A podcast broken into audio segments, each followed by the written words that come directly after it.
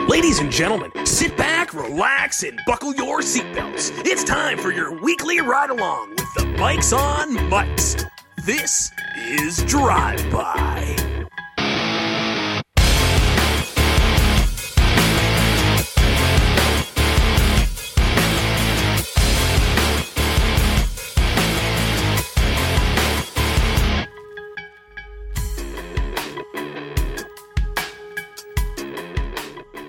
Welcome. I am Mike Marcus. He is Mike Forrest.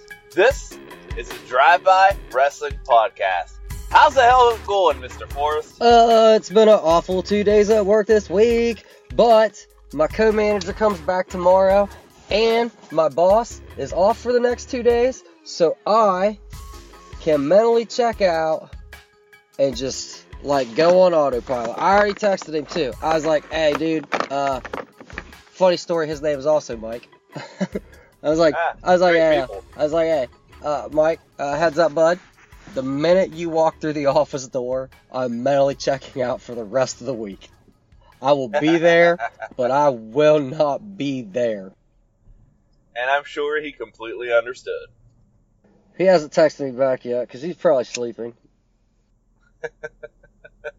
So, we have SummerSlam weekend to talk about. There's a lot of stuff going on. We are definitely going to get into both the NXT Toronto TakeOver card and the SummerSlam card. We're not going to do a full last week on Drive-By, but I do have a few things I want to touch on before we get into all the SummerSlam stuff. So, Mike, most importantly, we discussed a little bit of a creepy sound that you heard last time. Actually, the time before last, the episode before last episode.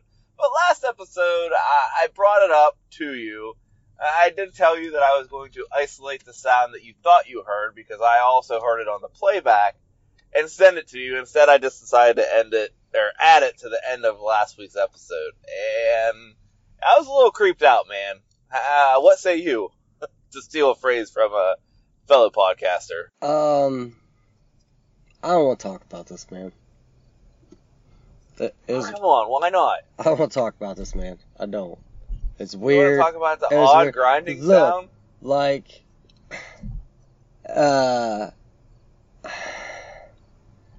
man, it's fun. Like, look, my personal belief system. I'm in my car on my property. That shit ain't coming here. You know, like, I don't believe in, like, monsters and ghosts and bullshit like that, right? I do pretty strictly believe in, like, demons. Mm-hmm. But also, guys, just because I swear a lot and I, like, tell, like, really inappropriate jokes, like, don't let that, like, change, like, I go to church every Sunday, right? Like, I'm a man of God. My next-door neighbor is my pastor, right? Like, I'd say between our two houses, man, and, like, you know, I ain't challenging nothing out there, you know? But I'd say, like, between our two houses, yeah, man, best of luck. This is God's land. Well, I mean, I actually thought maybe it was a train, like train. It might, like, but man, breaks. That doesn't sound like any of the trains we've ever heard around here. Well, huh? Here's the thing: we've been recording this show now together for, I mean, what, almost 2 years together now. Yeah. With you as my full-time co-host, you often sit where the train's closer in earshot when it goes by, because it's, you know, you're in your garage, or you're, I think even in your toy room, you can hear it if a train's going by. And I didn't hear any train sounds accompanying that noise. So, you know, best of luck. We're going to keep recording and hope we don't get an audio file that we don't want to hear. Yeah. Speaking of, we've been recording this for 2 years. I literally, like, okay, like at 1:30 when work normally ends, like, we kept working. 14 people left. This dude came up to me. He's only been there, like, yeah, he's been here 60 days, right? So he hasn't got the time to burn to leave. Mm-hmm. And he came up to me. He was like, well, like, man, I got stuff to do. And I was like, what do you have to do? At 1 o'clock in the morning. At 1:30 on a Wednesday night. And he was like, I got to take my grandpa to work. And I was like, bro, every time you leave, you got to take a different family member to work. And I was like, look, man, like, I got stuff to do too, man. I said, I've been recording a podcast for 2 years. We record at 3 o'clock on a Wednesday. You know? I was like, honestly, like, bud, like, your options are take an attendance point or go back to work. And he started talking. I was like, look at my face. Look how much I care.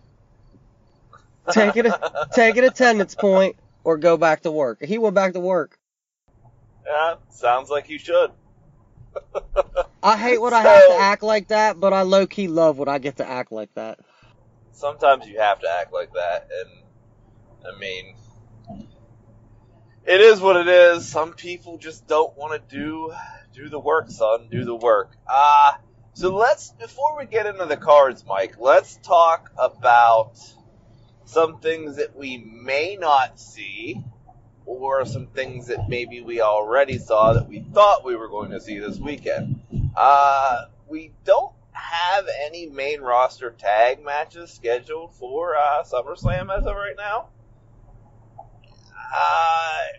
Are you okay with that? Because I know I've already seen people complaining about this card for the same reasons that if anything was flipped around, we'll get into it, they would complain too. So it just proves the fact that nobody's ever happy with anything.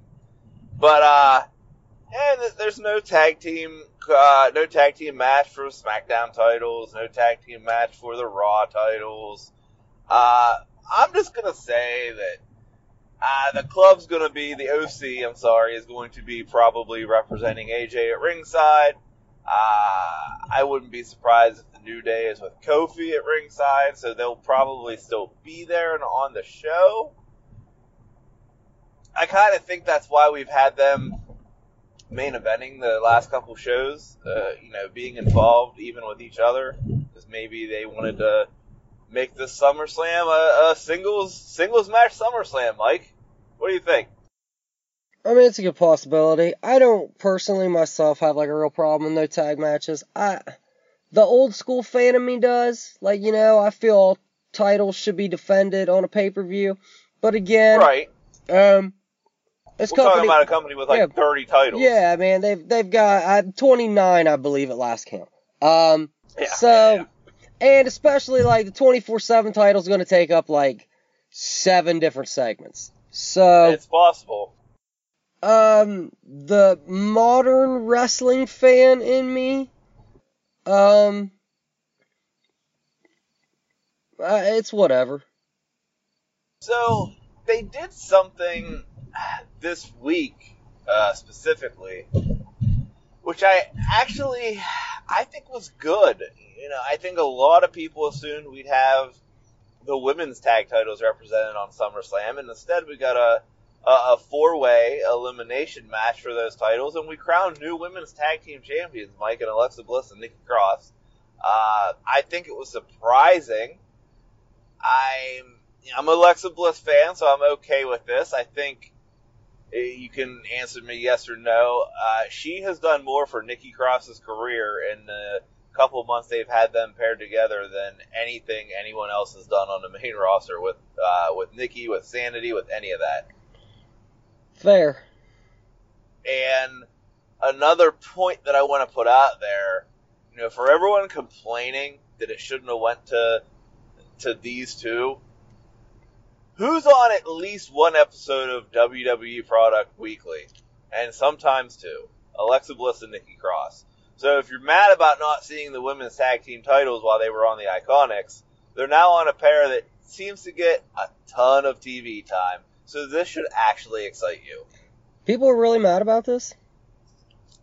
The deep corners of the internet and the idiots like JD from New York, which, man, if this wasn't SummerSlam week, I'd have such a thing to get into swampy talk from that asshole.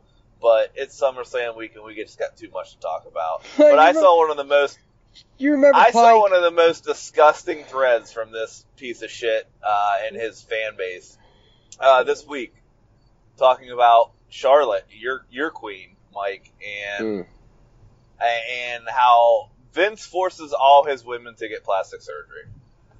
That's true. You know, because everybody knows because apparently none of these females, you know, can make decisions for themselves, and you know they have to do it so they can look a certain way, according to these people. It's a well-known fact, man. Everybody knows that. So another thing that they did, Mike, was they also, like, I'm going to use air quotes on radio, so, you know, they pushed the Aleister Black Sami Zayn match from SummerSlam to SmackDown.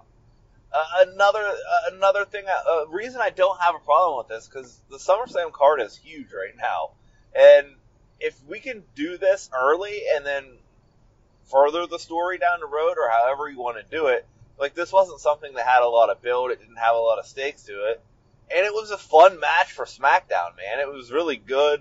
Aleister Black, they're really, as much as we were maybe concerned about this whole sitting in a room and talking thing after it kept going on and on, he's looking like a destroyer in his matches, especially when he hits that black mass, and I'm down for it and I'm up for all of it. I think it was a good idea to be like, here's a preview of something you could, you know, a style of match you could see on SummerSlam, because we've got all singles matches, guys, and this is what it's going to be. And I enjoyed it. I enjoyed seeing it on Tuesday, and I don't have a problem with it not being on the SummerSlam card. I also don't have a problem with it. It's a pretty stacked card as is. This match, like you said, not a lot of build up to it. Might as well just knock it out on it.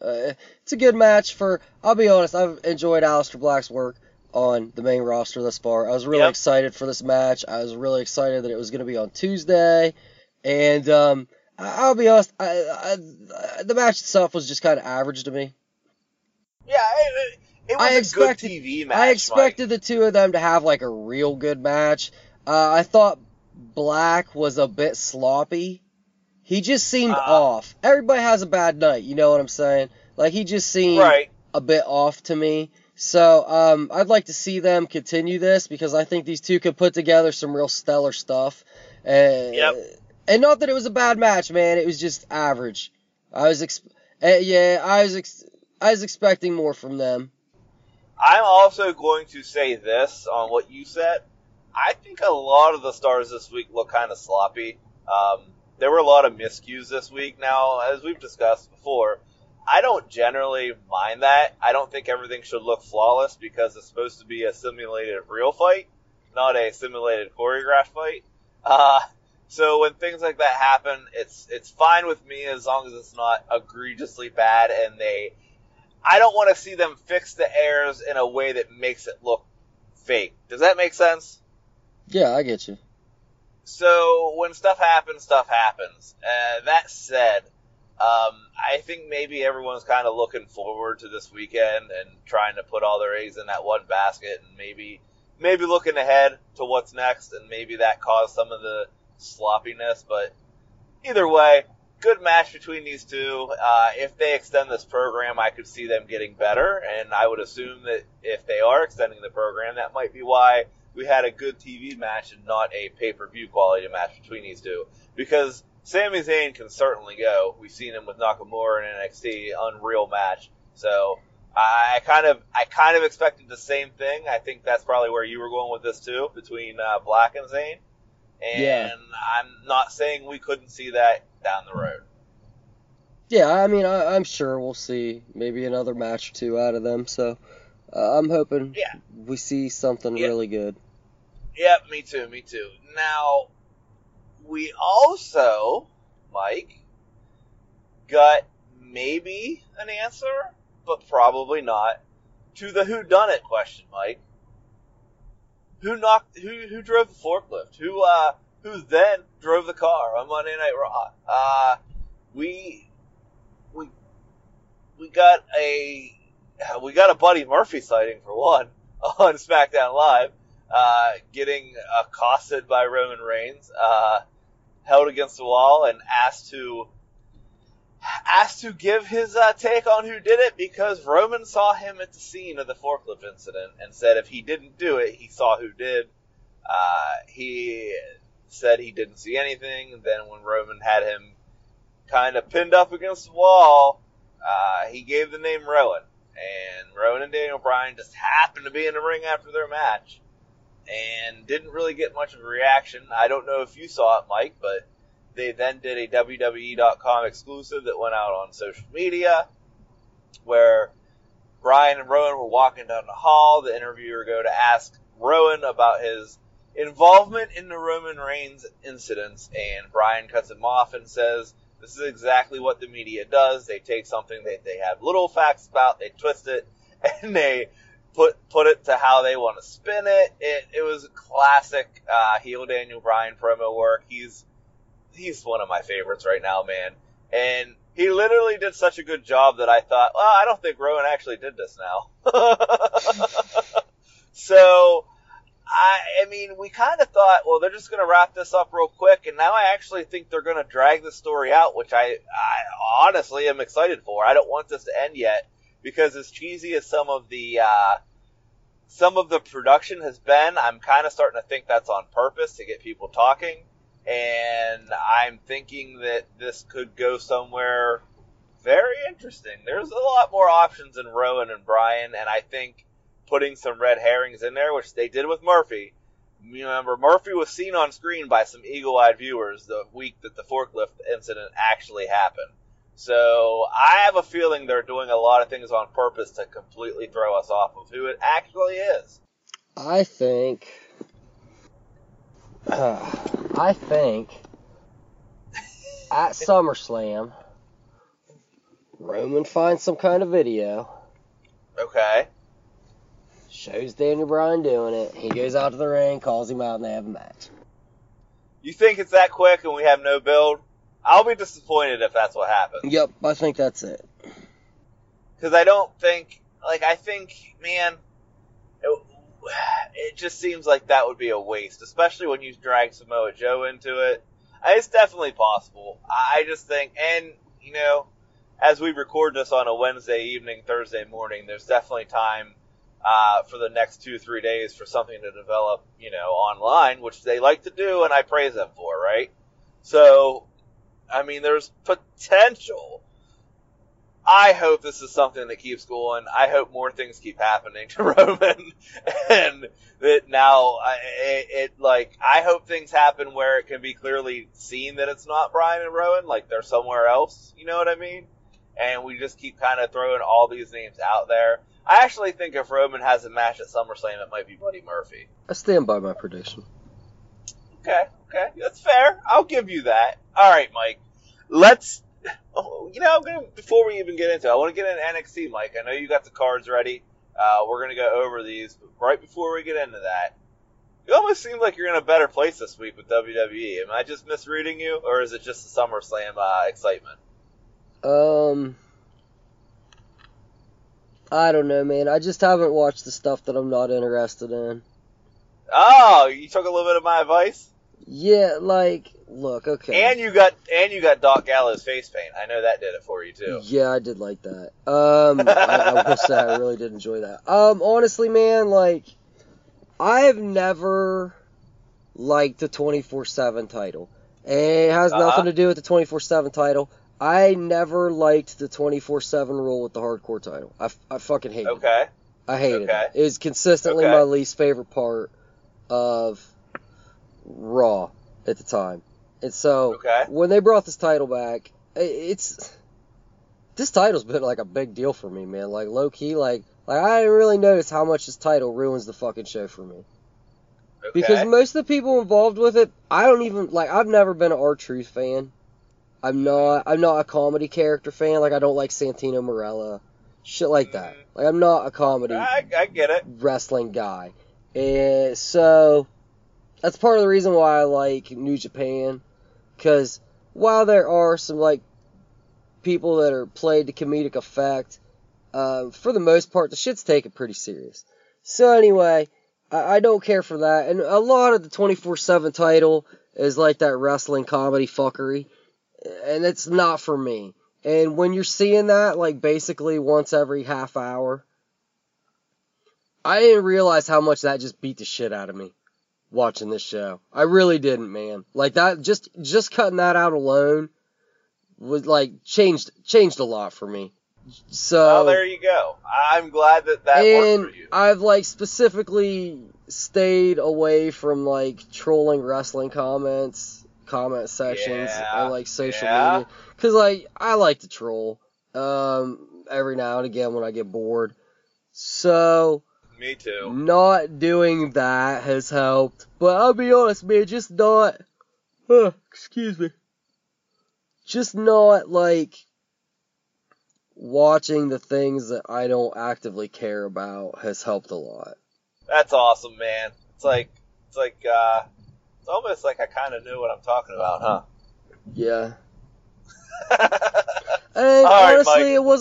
It was like mostly quality wrestling this week too. Yeah, it really was. Like, I've got my complaints, man. Again, like the Aleister Black Sami Zayn match. Like, I've got complaints I can complain about, man. But, like, whatever, you know.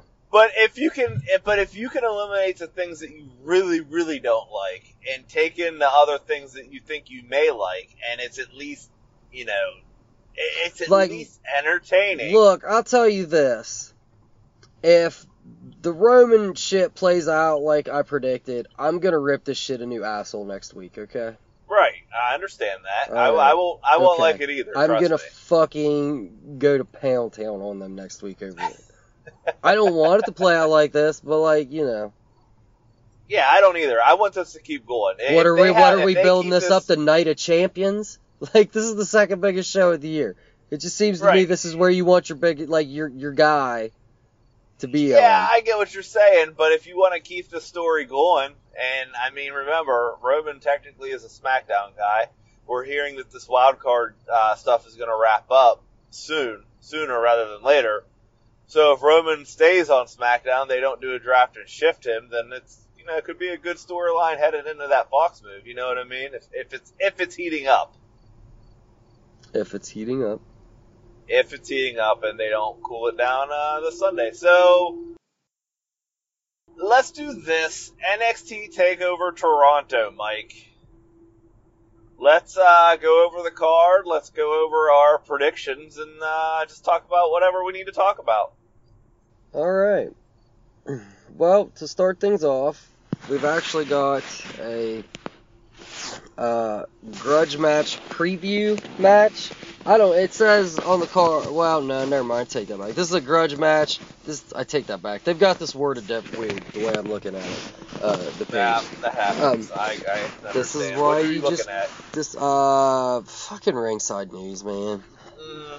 This is my fault. Yep. All right. It's all right. It's okay. We'll hold on. Slide. Give me 2 seconds. We're now on WWE.com. Okay. Grudge match, Candice LeRae versus Io Shirai.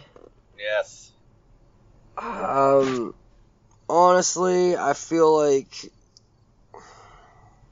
Candice LeRae's probably getting this win. You think so? Yeah, I really do.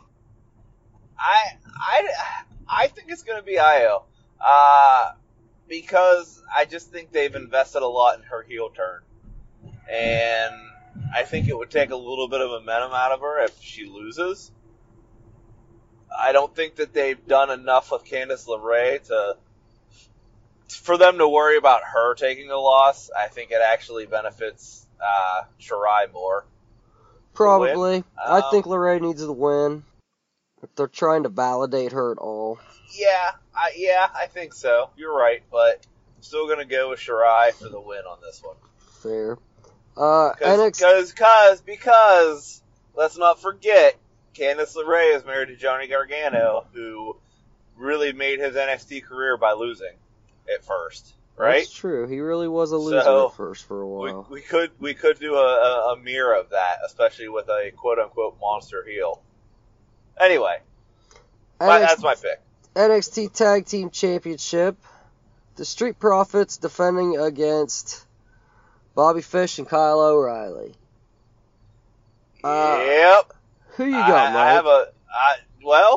You're going to see a trend with this one, Mike. Undisputed Era. Okay. I'm going to go with the Street Profits because for the last year, I've been predicting Undisputed Era wins these tag team championships. And you're not going to, and that's exactly why they are. And I've been wrong, so... Well, that's what I'm saying. So, like, either what's going to happen now is I'm going to be right, or they're going to win, and that's cool also. I know, I get it. I totally get it. I get it. North American... NXT North American Championship Triple Threat Match. The Velveteen Dream defends against Pete Dunne and Roderick Strong. Yeah, buddy. I'm guessing you're going with Roderick Strong. You're going to see this trend, aren't you, before I even go any further. See it happening. Yep. Roddy Strong, North American champion. I predict it. He's going to pin Pete Dunne for this title. I actually agree with you on this. Part of me wanted to go with Pete Dunne initially, but, look, like, I know, I cracked that joke a while back.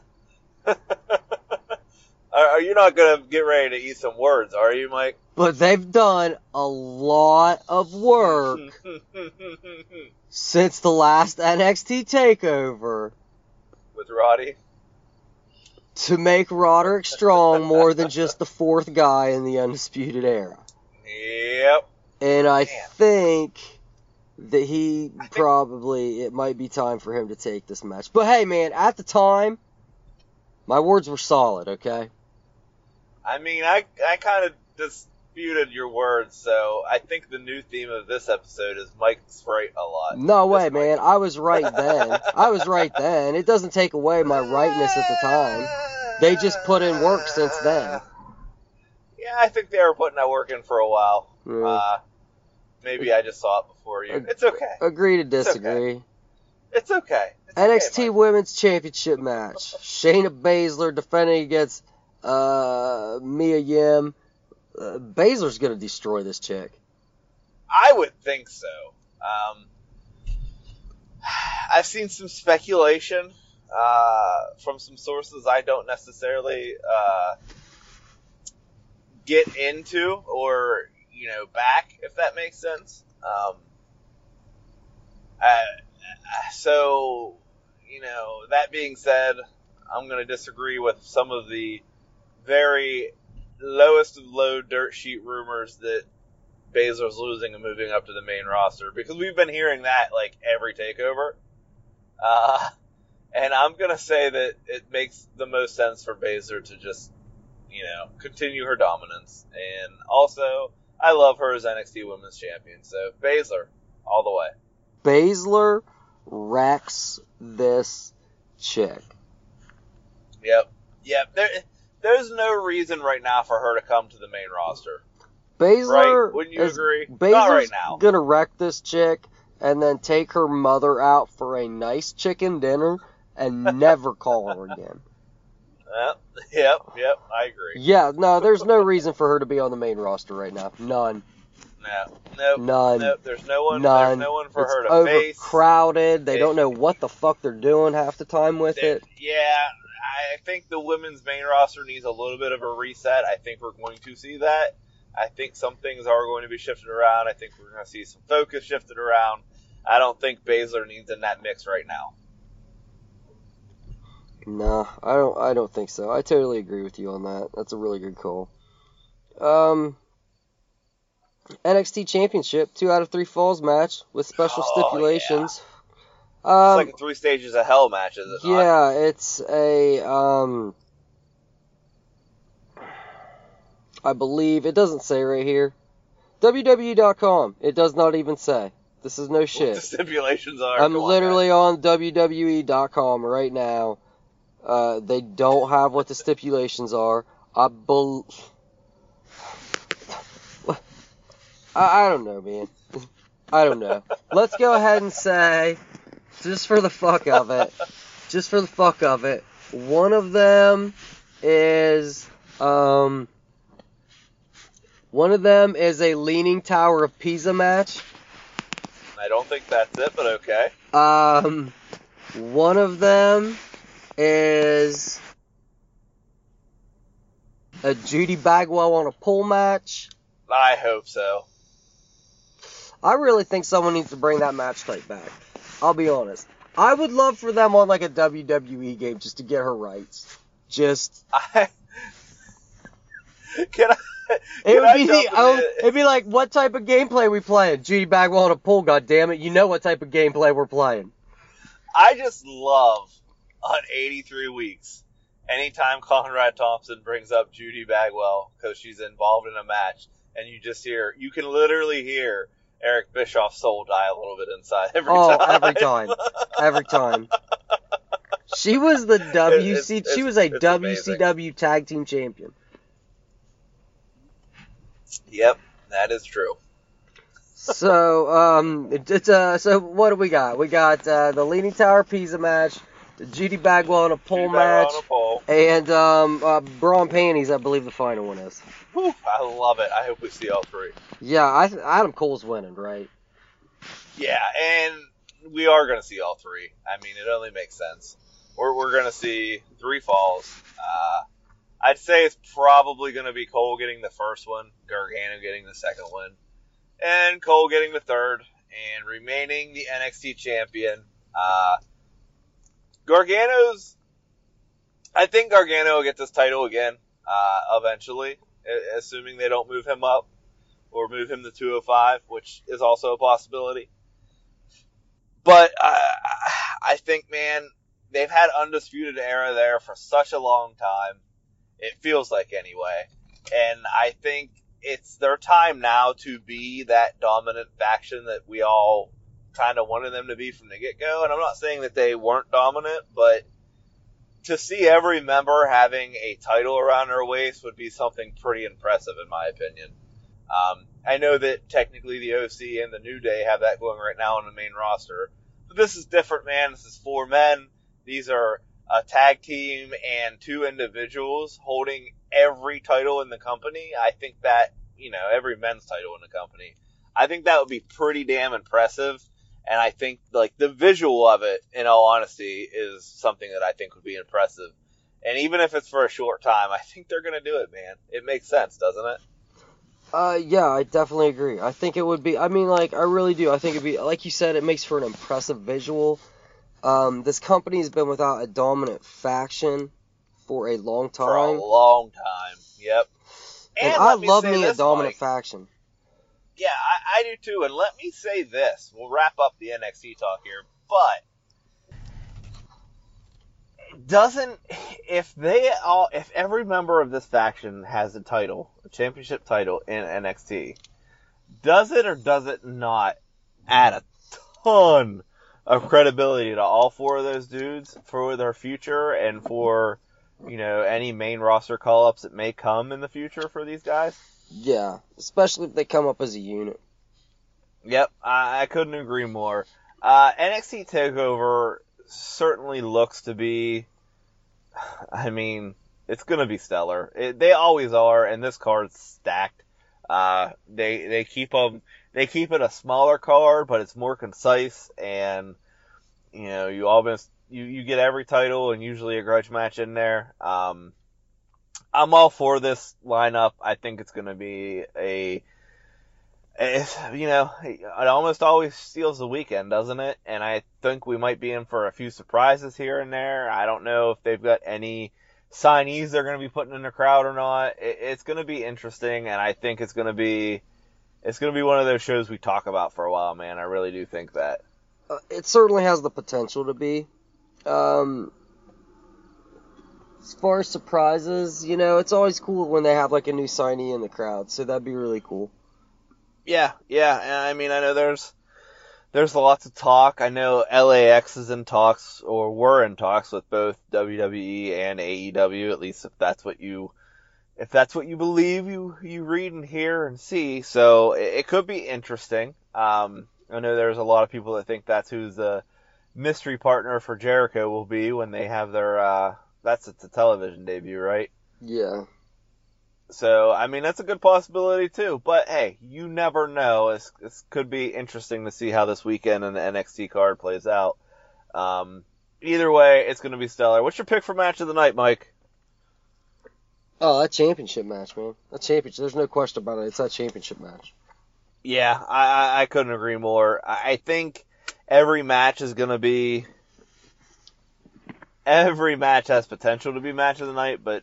Gargano and Cole just put in some amazing work, and having this match set up the way it's set up with the Judy Bagwell and a pole match and everything else involved is going to be fantastic. Yes, this match has it says match of the year potential.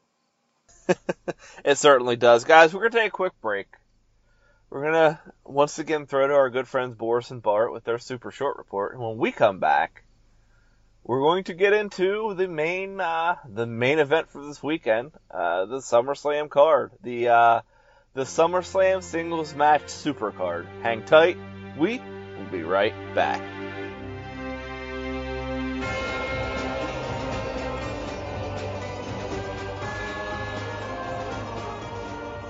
Hey, Mike's on Mike, thanks for having us. It's Boris and Bart. With a super short report.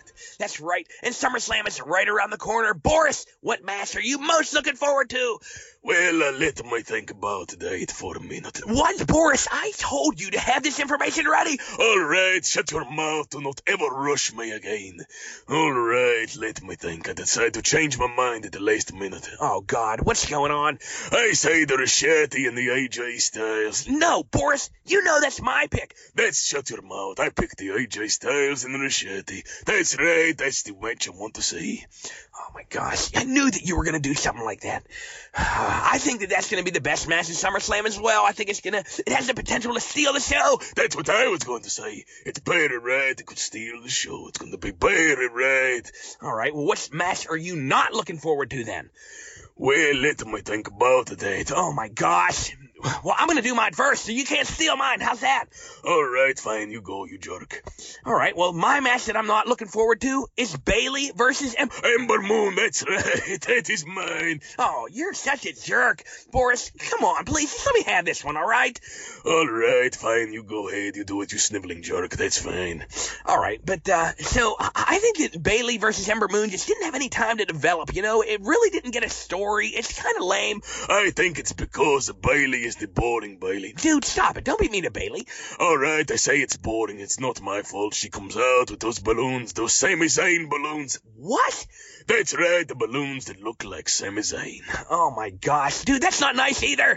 They do. They dance around like a jerk, like a Sami Zayn. Dude, don't call people jerks. That's too bad. He is a jerk. He dances around like that, the balloon. That is very no good. Oh, my gosh. Well, anyways, Mike's on Mike. Thanks for having us. I'm Bart. And I am Boris. Have a good day.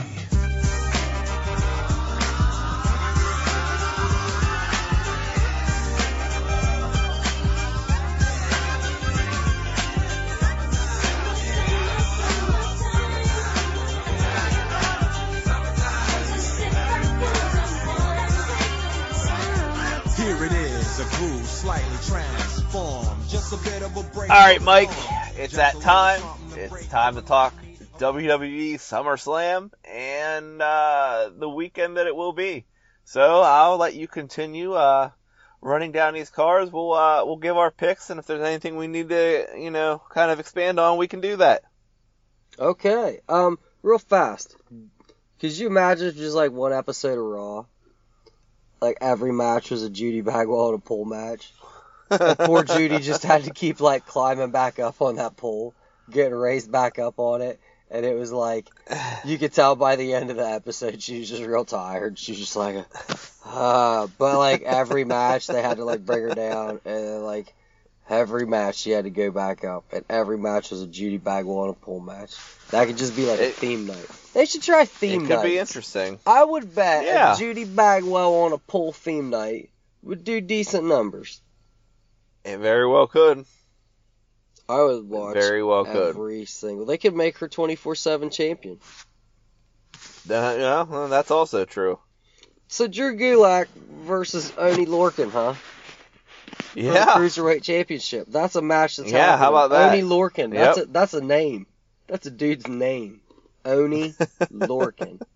Oney Lorcan, I believe, is the one that looks like an alien. But yeah, I guess sure. You could say that. But I'm not sure. You could say that. Both them dudes look funny. One looks funny like an alien. You know who I'm talking about is Oney Lorcan's tag team partner. Hell of a fucking tag team. Yeah. Both great wrestlers. Just funny looking guys. They are. I know you're probably listening to this and you're like, oh yeah, what the fuck do you look like? I'm fucking gorgeous. He is. I'm a very attractive man. Like legit, like if I put on, like, I'm real skinny though. So like legit, if I put on like 15 pounds of muscle, I could steal someone's wife probably. But like, I could probably do it without putting on film. Like, I'm beautiful. Like, it's no shit. Like, I'm very attractive. So, I'm not beautiful. I'm not going to go that far. Like, I'm not that full of myself, but, you know, I'm an attractive man. I'm just saying. Guys, I also don't think this highly of myself. Like, I should probably stress that. I don't really do that character anymore. You know? Like, I used to be a character on here, guys. That was, like... So, it's funny, I was thinking about this the other day, about, like, how I'm glad I don't have to be a character anymore. Because we used to have, like, characters of ourselves, and we had, like, nicknames and handles and shit. And, you know, we don't do that anymore, but my character was, like, it's tiring sometimes. So, like, I'm glad. But now, like, I feel I have to, like, stress. Because now I'm like, well, shit, man, we've been doing this for 2 years. Maybe people listening to this now weren't listening to this, like, fucking a year ago. But I probably wasn't even in character a year ago. Like, a year and a half ago, when I was in character, and all this started, and you just knew it was, like, a joke. Like, I'm good looking, but, like, I'm not that good looking. You know what I mean? Like, I'm, like, a 7 or something like that. You know, maybe an 8. But it's going a little far, I think. But anyway... If 5's average, that's, you know, that's better than most of y'all listening right now. So Drew Gulak, huh? He's not losing to Oney fucking Lorcan. I don't think so. I'm gonna take Gulak. I mean, we thought Tony Nese was gonna win it back, and he didn't. So I don't think we're taking this off of Gulak anytime soon. I said Oney fucking Lorcan like I had disgust for him. I like Oney Lorcan. I'm an Oney Lorcan fan, but he's not winning this belt. This is how stacked this card is, right? So this is the next match listed. Just so you get an idea how stacked this card is. This is the second fucking match listed. Goldberg versus Dolph Ziggler. It seems ridiculous, doesn't it? So, like, it's Goldberg's wedding, right? Poor fucking Dolph Ziggler. Yeah. Well, I mean, is it, though? Yeah. I mean, to be fair. Yeah, no, it fucking is, man. No, it fucking is. For him, but it this is. This guy... For him, it is. Let me say this. This dude, I actually was just... you know, we've been going through, like, this hiring craze at my work, and I'm a trainer, so I get people for 6 weeks, and, you know, I've been training people for the last year, like, nonstop, okay? And I'm always like, man, I just hope I get one dude that's a pro wrestling fan, so I have something to talk about while we're working, right? And never. And then finally, while I'm on vacation, a new guy starts, and someone else has him, and I find out he's a flippin' wrestling fan. I'm like, Of course, he's with someone else. So he's been talking my ear off now that he found out I do a podcast, you know what I mean? And I just was talking to him yesterday, and he's like, I think they're going to put Dolph over. I actually said, I don't think you really are thinking that through, man. And he's like, doesn't he deserve it? And I was like, listen, Dolph isn't the person that needs to beat Goldberg on his way out. I'm like, he's not the young talent that we want to put over here in this situation. I really enjoy Dolph. I really enjoy Dolph's work. He's not who's going to beat Goldberg. You know what I mean? Yeah, I know what you mean. And I don't want to say that he doesn't deserve, like, a big notch on his belt, but, like, how do I want to say this? Dolph's clearly okay with his position in this company because right, this is a dude that constantly, like, he does stand up, man, and he's like had a long career. I know he's not like, he's not someone who's just got to be there because he absolutely needs his paycheck. Like, he could go do something else. He's got probably enough money in the bank to not do anything else or wrestle, but bro, he's still there. He could have been New Japan heavyweight champion 4 years ago. I think they let him take the time he wants when he wants to take it, and they spotlight him when they can, and they use him to the best of their ability with someone that they don't feel is, like, you know, you say you got the curse of Dolph Ziggler. He's an amazing worker, and he makes anybody he's in the ring with look like $1 million because he sells his ass off. And sometimes that's bad because you get that moniker or that, you know, what's the word I'm looking for? You get that reputation, I guess, of being, you know, the guy who sells his ass off. And then you get put in positions to make everybody else look good. Is it best for your, like, championship career? No, but it will keep you in a job and keep you getting paid probably very well and doing what you like to do. And it's pretty clear that Dolph Ziggler's okay with that. Oh, yeah. I mean, like, look, guys, he's had plenty of opportunities to leave. If he wasn't happy, he could have done it a long time ago. So, you know, if they come to you and say, hey, Dolph, you know, you've been putting people over forever. We're going to have you put a legend over. And by the way, it's Goldberg. You're probably, in one way, shape, or form, going to think, well, hell, you know, if there's one legend that I wouldn't mind putting over, it's one of the best. You know, I'm not a Goldberg fan, but to be fair, like, when it comes to legends of pro wrestling, he's a legend, man. Like, love him or hate him. Like, what he did or what they did with that character for WCW was pretty damn amazing. So, to be able to be someone on Goldberg's list, I think that's a pretty big deal for anyone, especially Dolph Ziggler. Look, if it was good enough for, like, everyone else that he's ever beat, right? It's good enough for Brock Lesnar. Yeah. Yep. Well, I agree. All right. On to the next match. Hey, man, like, at the end of this podcast, remind me to send you the picture that just got, like, randomly sent to me in a text message while I was holding my phone. Actually, I'm going to send it to you now, okay? So you can get it, and then we can, like, while we're on air, we can, like, discuss it on air a little bit maybe, or I could just, like, get your reaction. I really don't want to talk about it on air. Like, you'll know why when you see it. But, like, my God.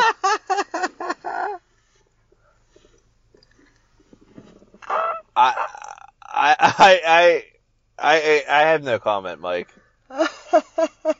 It's so fucked up.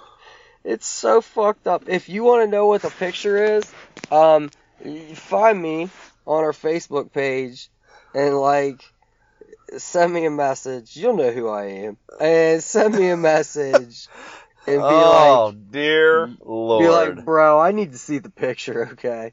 You don't need to see the picture. It's amazing. It's, like, the best. It's a meme. But it's outstandingly disturbing and gross, and like, I wish I had never seen it. Oh, it's fucking awesome. So if you want to see it, like, figure out how to get a hold of me or whatever. You know, like, I'm not gonna go out of my way to help you. Like, there's definitely ways. Yeah, like, find me and you know, I'll send it to you. That was good. Next match on the docket. Trish Stratus making her return. For what she says is her final match. Her final match. Versus Charlotte Flair. The Queen. By the way, Mike.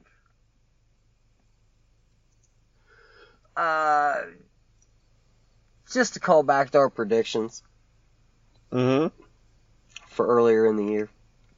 Mm-hmm. I said that by the end of the year, Charlotte would be a double-digit champion.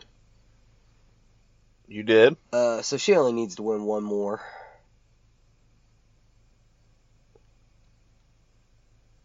I believe. So, you know. Looking pretty good for me on that one. I'm going to do some research on that while we discuss this.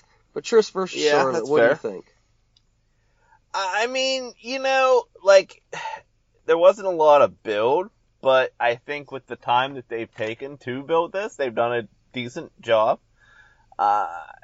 Trish is, of her era of wrestling, one of the best there is for that era. And I'm not, you know, I've heard a lot of praise for her. I'm a big Trish fan, and I don't think that she's on the level athletically of anyone on the roster right now. That being said, for the women that she was on the roster with, especially in the early Attitude Era, she stood out. And I think that a lot of these women aren't in the business right now, if not for a Trish or a Lita, right?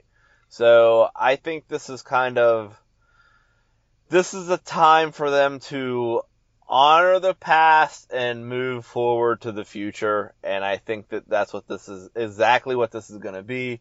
They're going to let Trish shine a little bit, but they're going to show you just how much of a star the current women, especially with Charlotte Flair as the quote-unquote leader of this evolution, revolution, whatever you want to call it, and it's going to be kind of that, I hate to say that torch-passing moment, because I think we're already beyond that, but I think that's kind of what this is. It's the closing of the chapter on the Attitude Era / Diva section time of pro wrestling in WWE.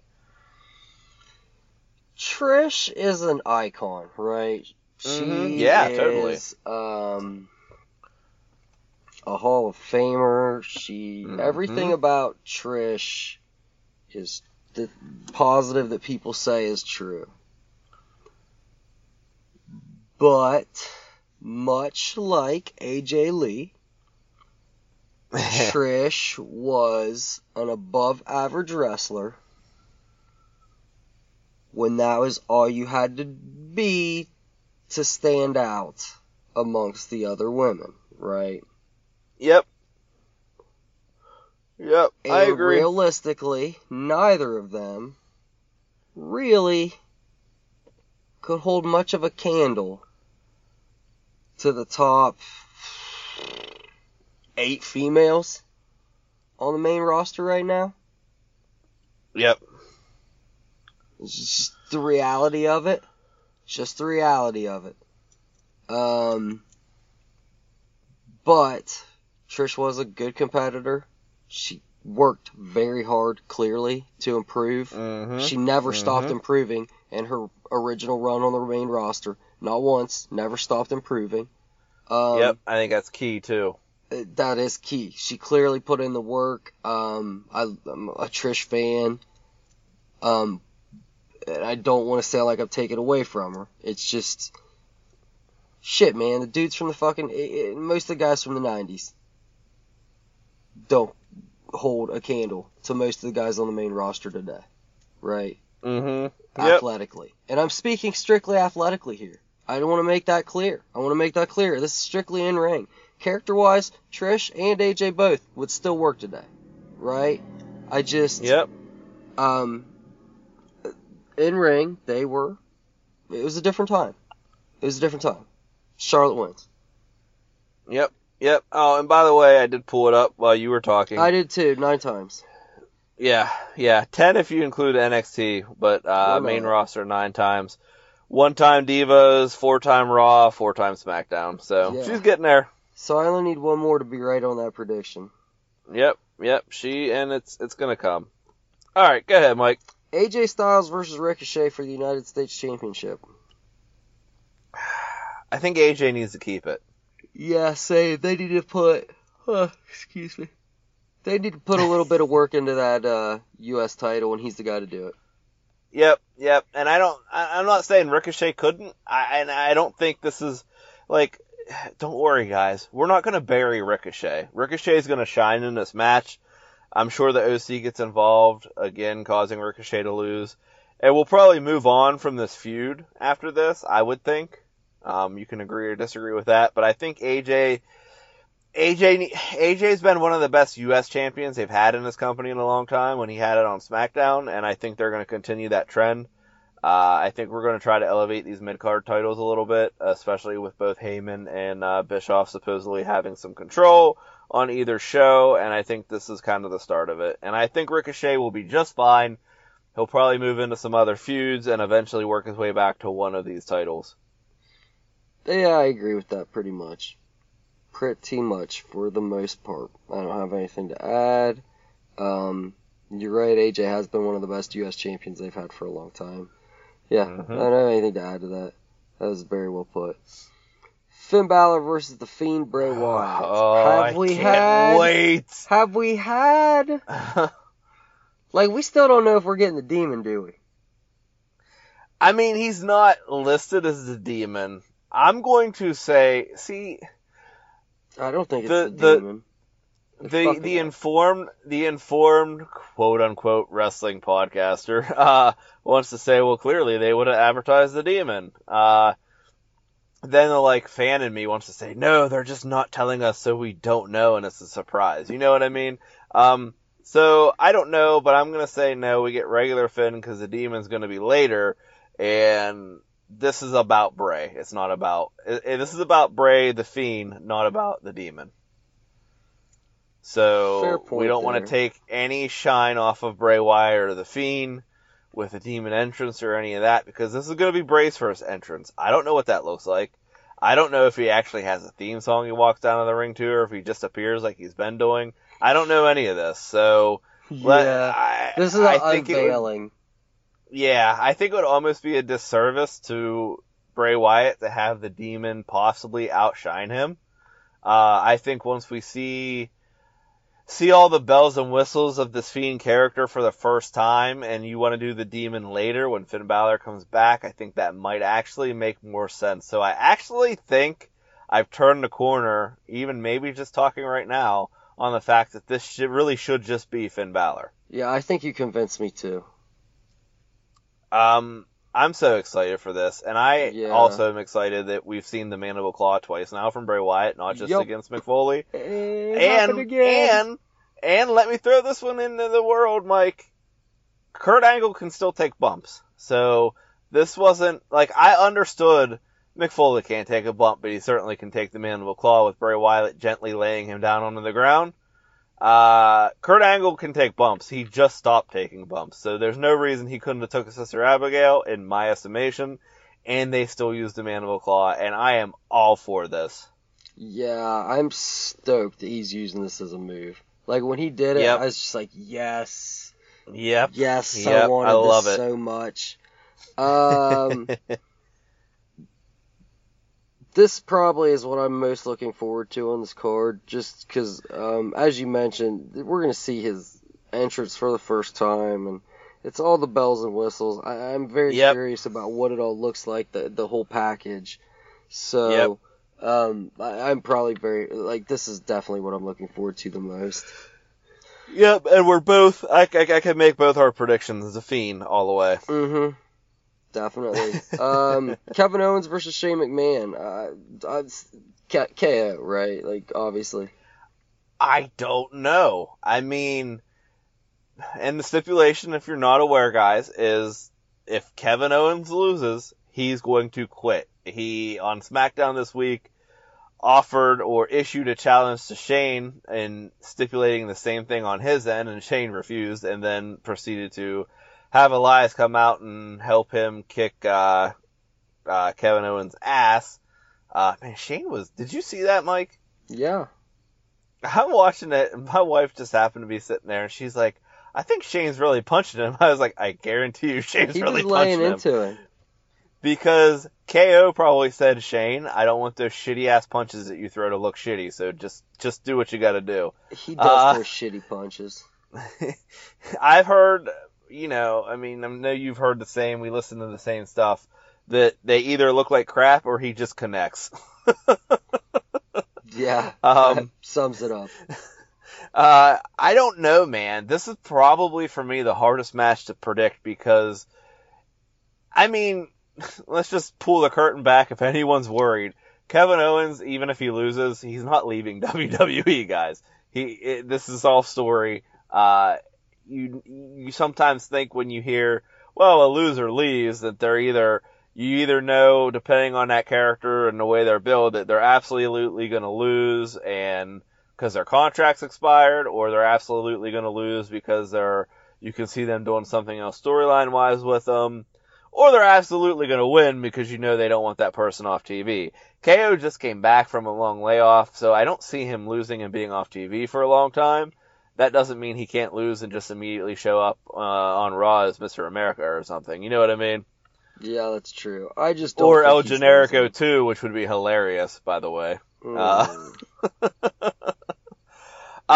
don't know, man. This is a hard pick. Here's what I want.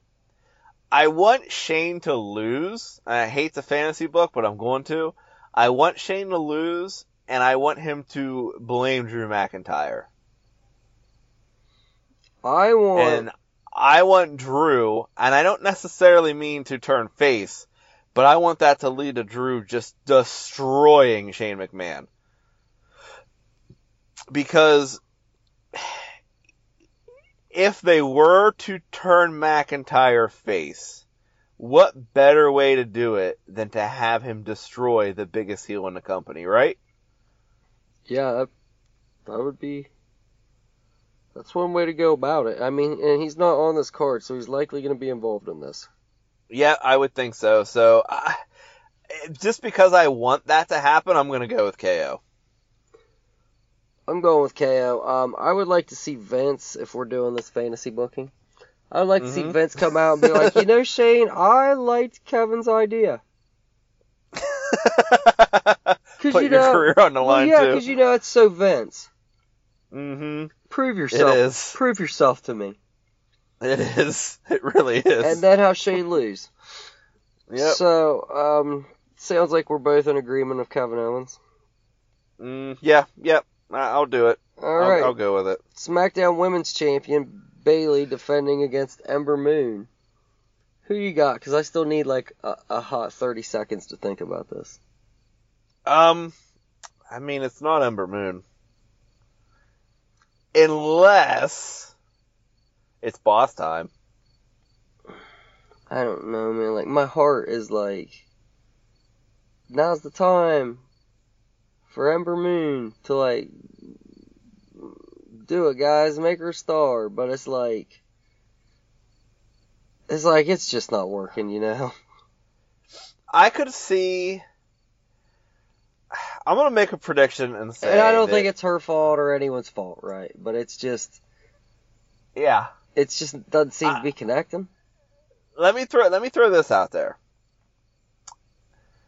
Between Sunday and Tuesday, we're going to see Sasha Banks at some point. That's my prediction, okay? I don't know if it's going to be Sunday. I don't know if it's going to be Monday. I don't know if it's going to be Tuesday. But it's going to be one of those days. So let me just throw that wide net out there. I think the obvious thing is to... have her be interacting with Bayley in one way, shape, or form. And I don't know if Sasha's going to be on Raw or SmackDown when she comes back because she missed all of that shakeup. But I have to just think that it would be stupid to not have her involved with Bayley in some way, shape, or form. So...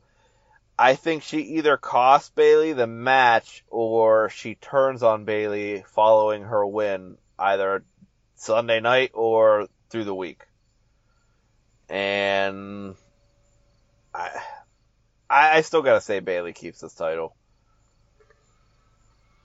I think Bayley keeps his title, but I think you're wrong about her having to interact with Bayley. I think the best thing they could do for both of them is keep them as far apart as possible for a little bit. You might be right. I'm looking at it as to wrap up loose ends, and I'm looking at it as they could do, especially if they're wrapping up this wild card thing and Sasha stays on Raw, they could do one. This could be like one of the last things they do They could do it where Sasha's mad that Bayley got the singles feature after she walked out. You know what I mean? So she's taking it to Bayley. Doesn't mean she wins the SmackDown title or anything like that. I don't know. I'm just spitballing here, Mike. I guess I'll ask this question. Is anyone really asking for these loose ends to get tied up? I mean, in theory, yeah, I think so. Because you know how wrestling fans are, man. Really? Yeah. I don't need them tied up. I'm just saying, you know, I don't really even think there's like loose ends. They lost the tag team titles and she left. Yeah. If you pay attention as much as I do to social media, you really think if she comes back and she's just, say, on Raw and they don't interact with each other, that people aren't going to lose their shit? Yeah, I think it'll be a negligible amount of people. I think most people are tired of seeing them together in some way, shape, or form. Maybe, and I'm okay with that, too. And it's this company, man. You know how they do sometimes, where they're just like, all right, well. And I think she's been gone long enough, too. Sasha's been gone, long enough that they could slide her back into Raw and it'd be like, whatever. Yeah, I guess. We'll see. Kofi Kingston defends his WWE Championship against Randy Orton. I'm excited for this match, man. I really am. There's history there. There's a story here. And a win over Randy Orton is really going to solidify this title run for Kofi Kingston. I agree with all of that. Randy seems invested and interested in his work. He seems into the story that they're telling. That generally translates to a pretty good match from him. Yep. And Kofi just seems like a champion more than ever now. His promos have been pretty stellar going into this story. Mike, you know, as we're going over this, man, every match, even the Trish Charlotte, which had a little bit of build, and even the Goldberg Ziggler, man, every match is set up very, very well this year. Yeah. There's been some meat to each match and story to each match, and I'm excited for this. Yeah, they have done a good job for most part of putting a good story build behind each one of these, and they really haven't had as much time coming into the SummerSlam as they usually do. No, because after the last pay-per-view. SummerSlam's usually the end of August. I don't know why it was pushed a little sooner. And they only really had 3 weeks after the last show to build this card, and I think they've done a pretty stellar job with it. I agree. I definitely agree with that. So before the next match, by the way, this is where we're going to have the aforementioned Roman Reigns, Daniel Bryan in-ring confrontation. Okay. You're penciling it in right there. Yeah, huh? Right there is where it's going to be, man. Because this is totally the way the card's going to go, too, right? I mean, it's going to be third from last. I'll tell you that, all right? It's going to be in between the second and third from last. I'm picking it up. Yeah, I got you. You know, I'm not saying they're going to go in this order. I'm just saying it's going to, you know. I got you. I get what you're saying. Go ahead. Becky Lynch versus Natalya. Raw Women's Championship submission match. It's never happening for you, Natty. Just fucking let it go. They're trying to do the Bret Hart thing. They're trying to do the Becky's a heel in America, or Becky's a heel in Canada and a face in America, and vice versa with Natty. I don't think it's gonna work, and I don't think they're gonna be upset if it doesn't work that way. If that makes sense, I think it's just kind of. If it goes that way, great. If not, it's fine, too, because Becky's still over. Becky's not losing this title to Natalya. No. I think Becky's keeping this title till Mania next year. Look, Natalya is not Bret Hart, not even in Canada, okay? Mm-mm. No. Mm-mm. No, Becky's not losing this title for a while. I agree with you. I think she's keeping it till Mania, and I think Ronda Rousey beats her for it. How about that for a spoiler? For a spoiler/prediction, Mike. Oh wow. Oh. Now that's long-term storytelling, isn't it? Yeah, that really is. The final match we have, Brock Lesnar defends the Universal Championship against Seth Rollins. What do you think, Mike? God, man.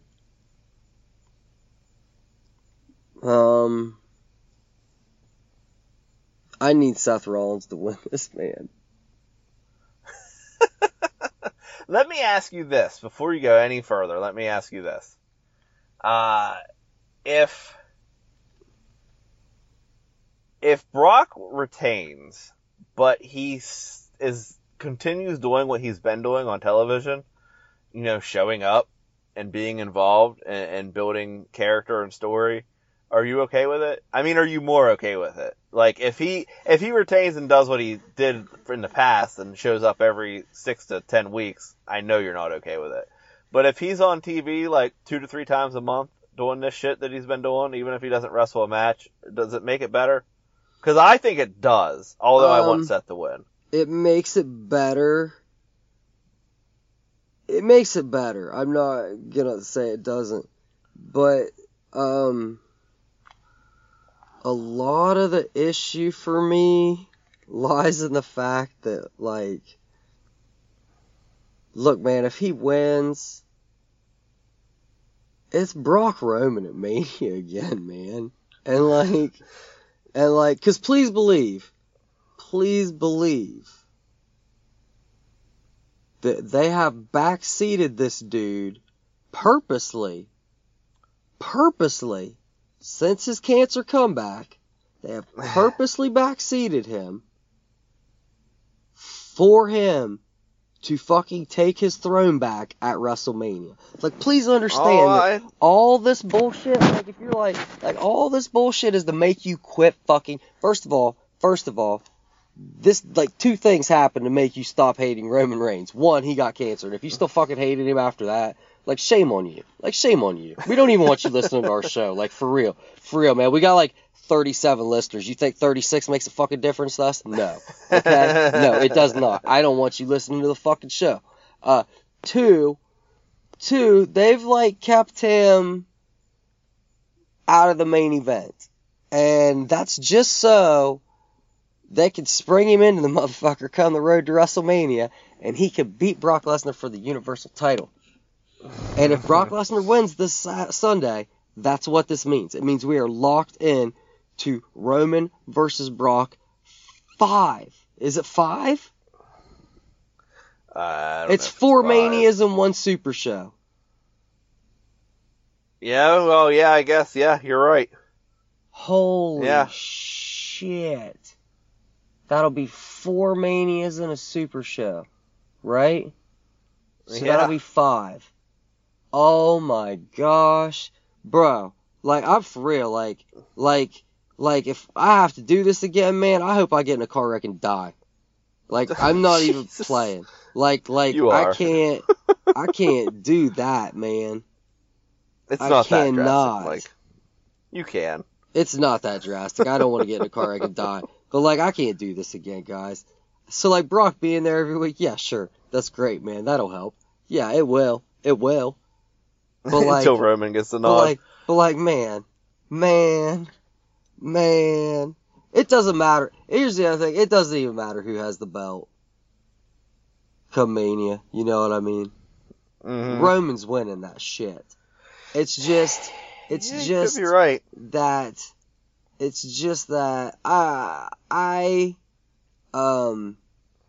don't want it to be Brock. Like, I'm okay with Roman Mania 4. I just don't want it to be Brock. Yeah, I get it. I totally get it. I'm going to... man, I'll pick against Brock and I'm always wrong, but I'm going to go with Seth. I think they did this to rebuild Seth. And I think that... I mean... I think they're going to... Brock's going to be a player. I just don't think he needs the title. And I really think... I'm sticking to what I said, I believe, last week or the week before. that maybe the whole reason that WrestleMania match went the way it was because UFC was still up in the air and Brock didn't want to get hurt. And now UFC is out of the title or out of the picture. At least it seems that way. And now Brock can work and actually have a match and put Seth over the way he needs to. And that's what I'm going with, man. It's going to be Seth, and it's going to be the typical worker versus Brock match. He's going to kick Seth's ass for the majority of the match, and then Seth is going to look like gold afterwards and just come back and win. Yeah, that's kind of what I'm hoping happens. That's what I need to have happen. I need that to happen, man. And hopefully that makes the fans turn back onto Seth Rollins' side, because for whatever reason, everybody hates him now, and I just don't get it.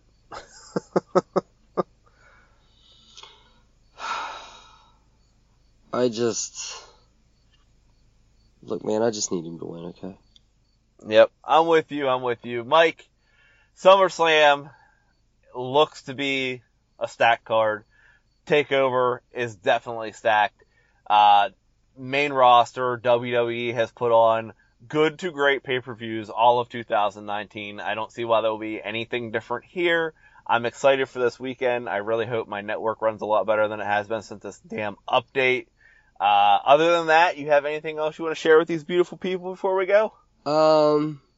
I do actually. Guys, go watch yourself.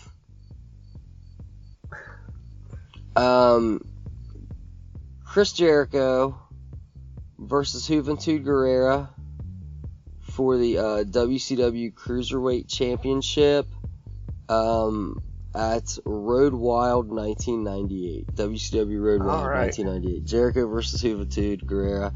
I also recommend they had a classic at Super Brawl 8. Any Jericho Juventud Guerrera match. They had some matches on Nitro and Thunder too. It's generally stellar, but I highly recommend these two matches. Just something to look into. That's all. I like it. Homework assignments, guys. I say it every week. It's been real. It's been fun. We will catch you next time. You guys are beautiful. We love you. Have a great week.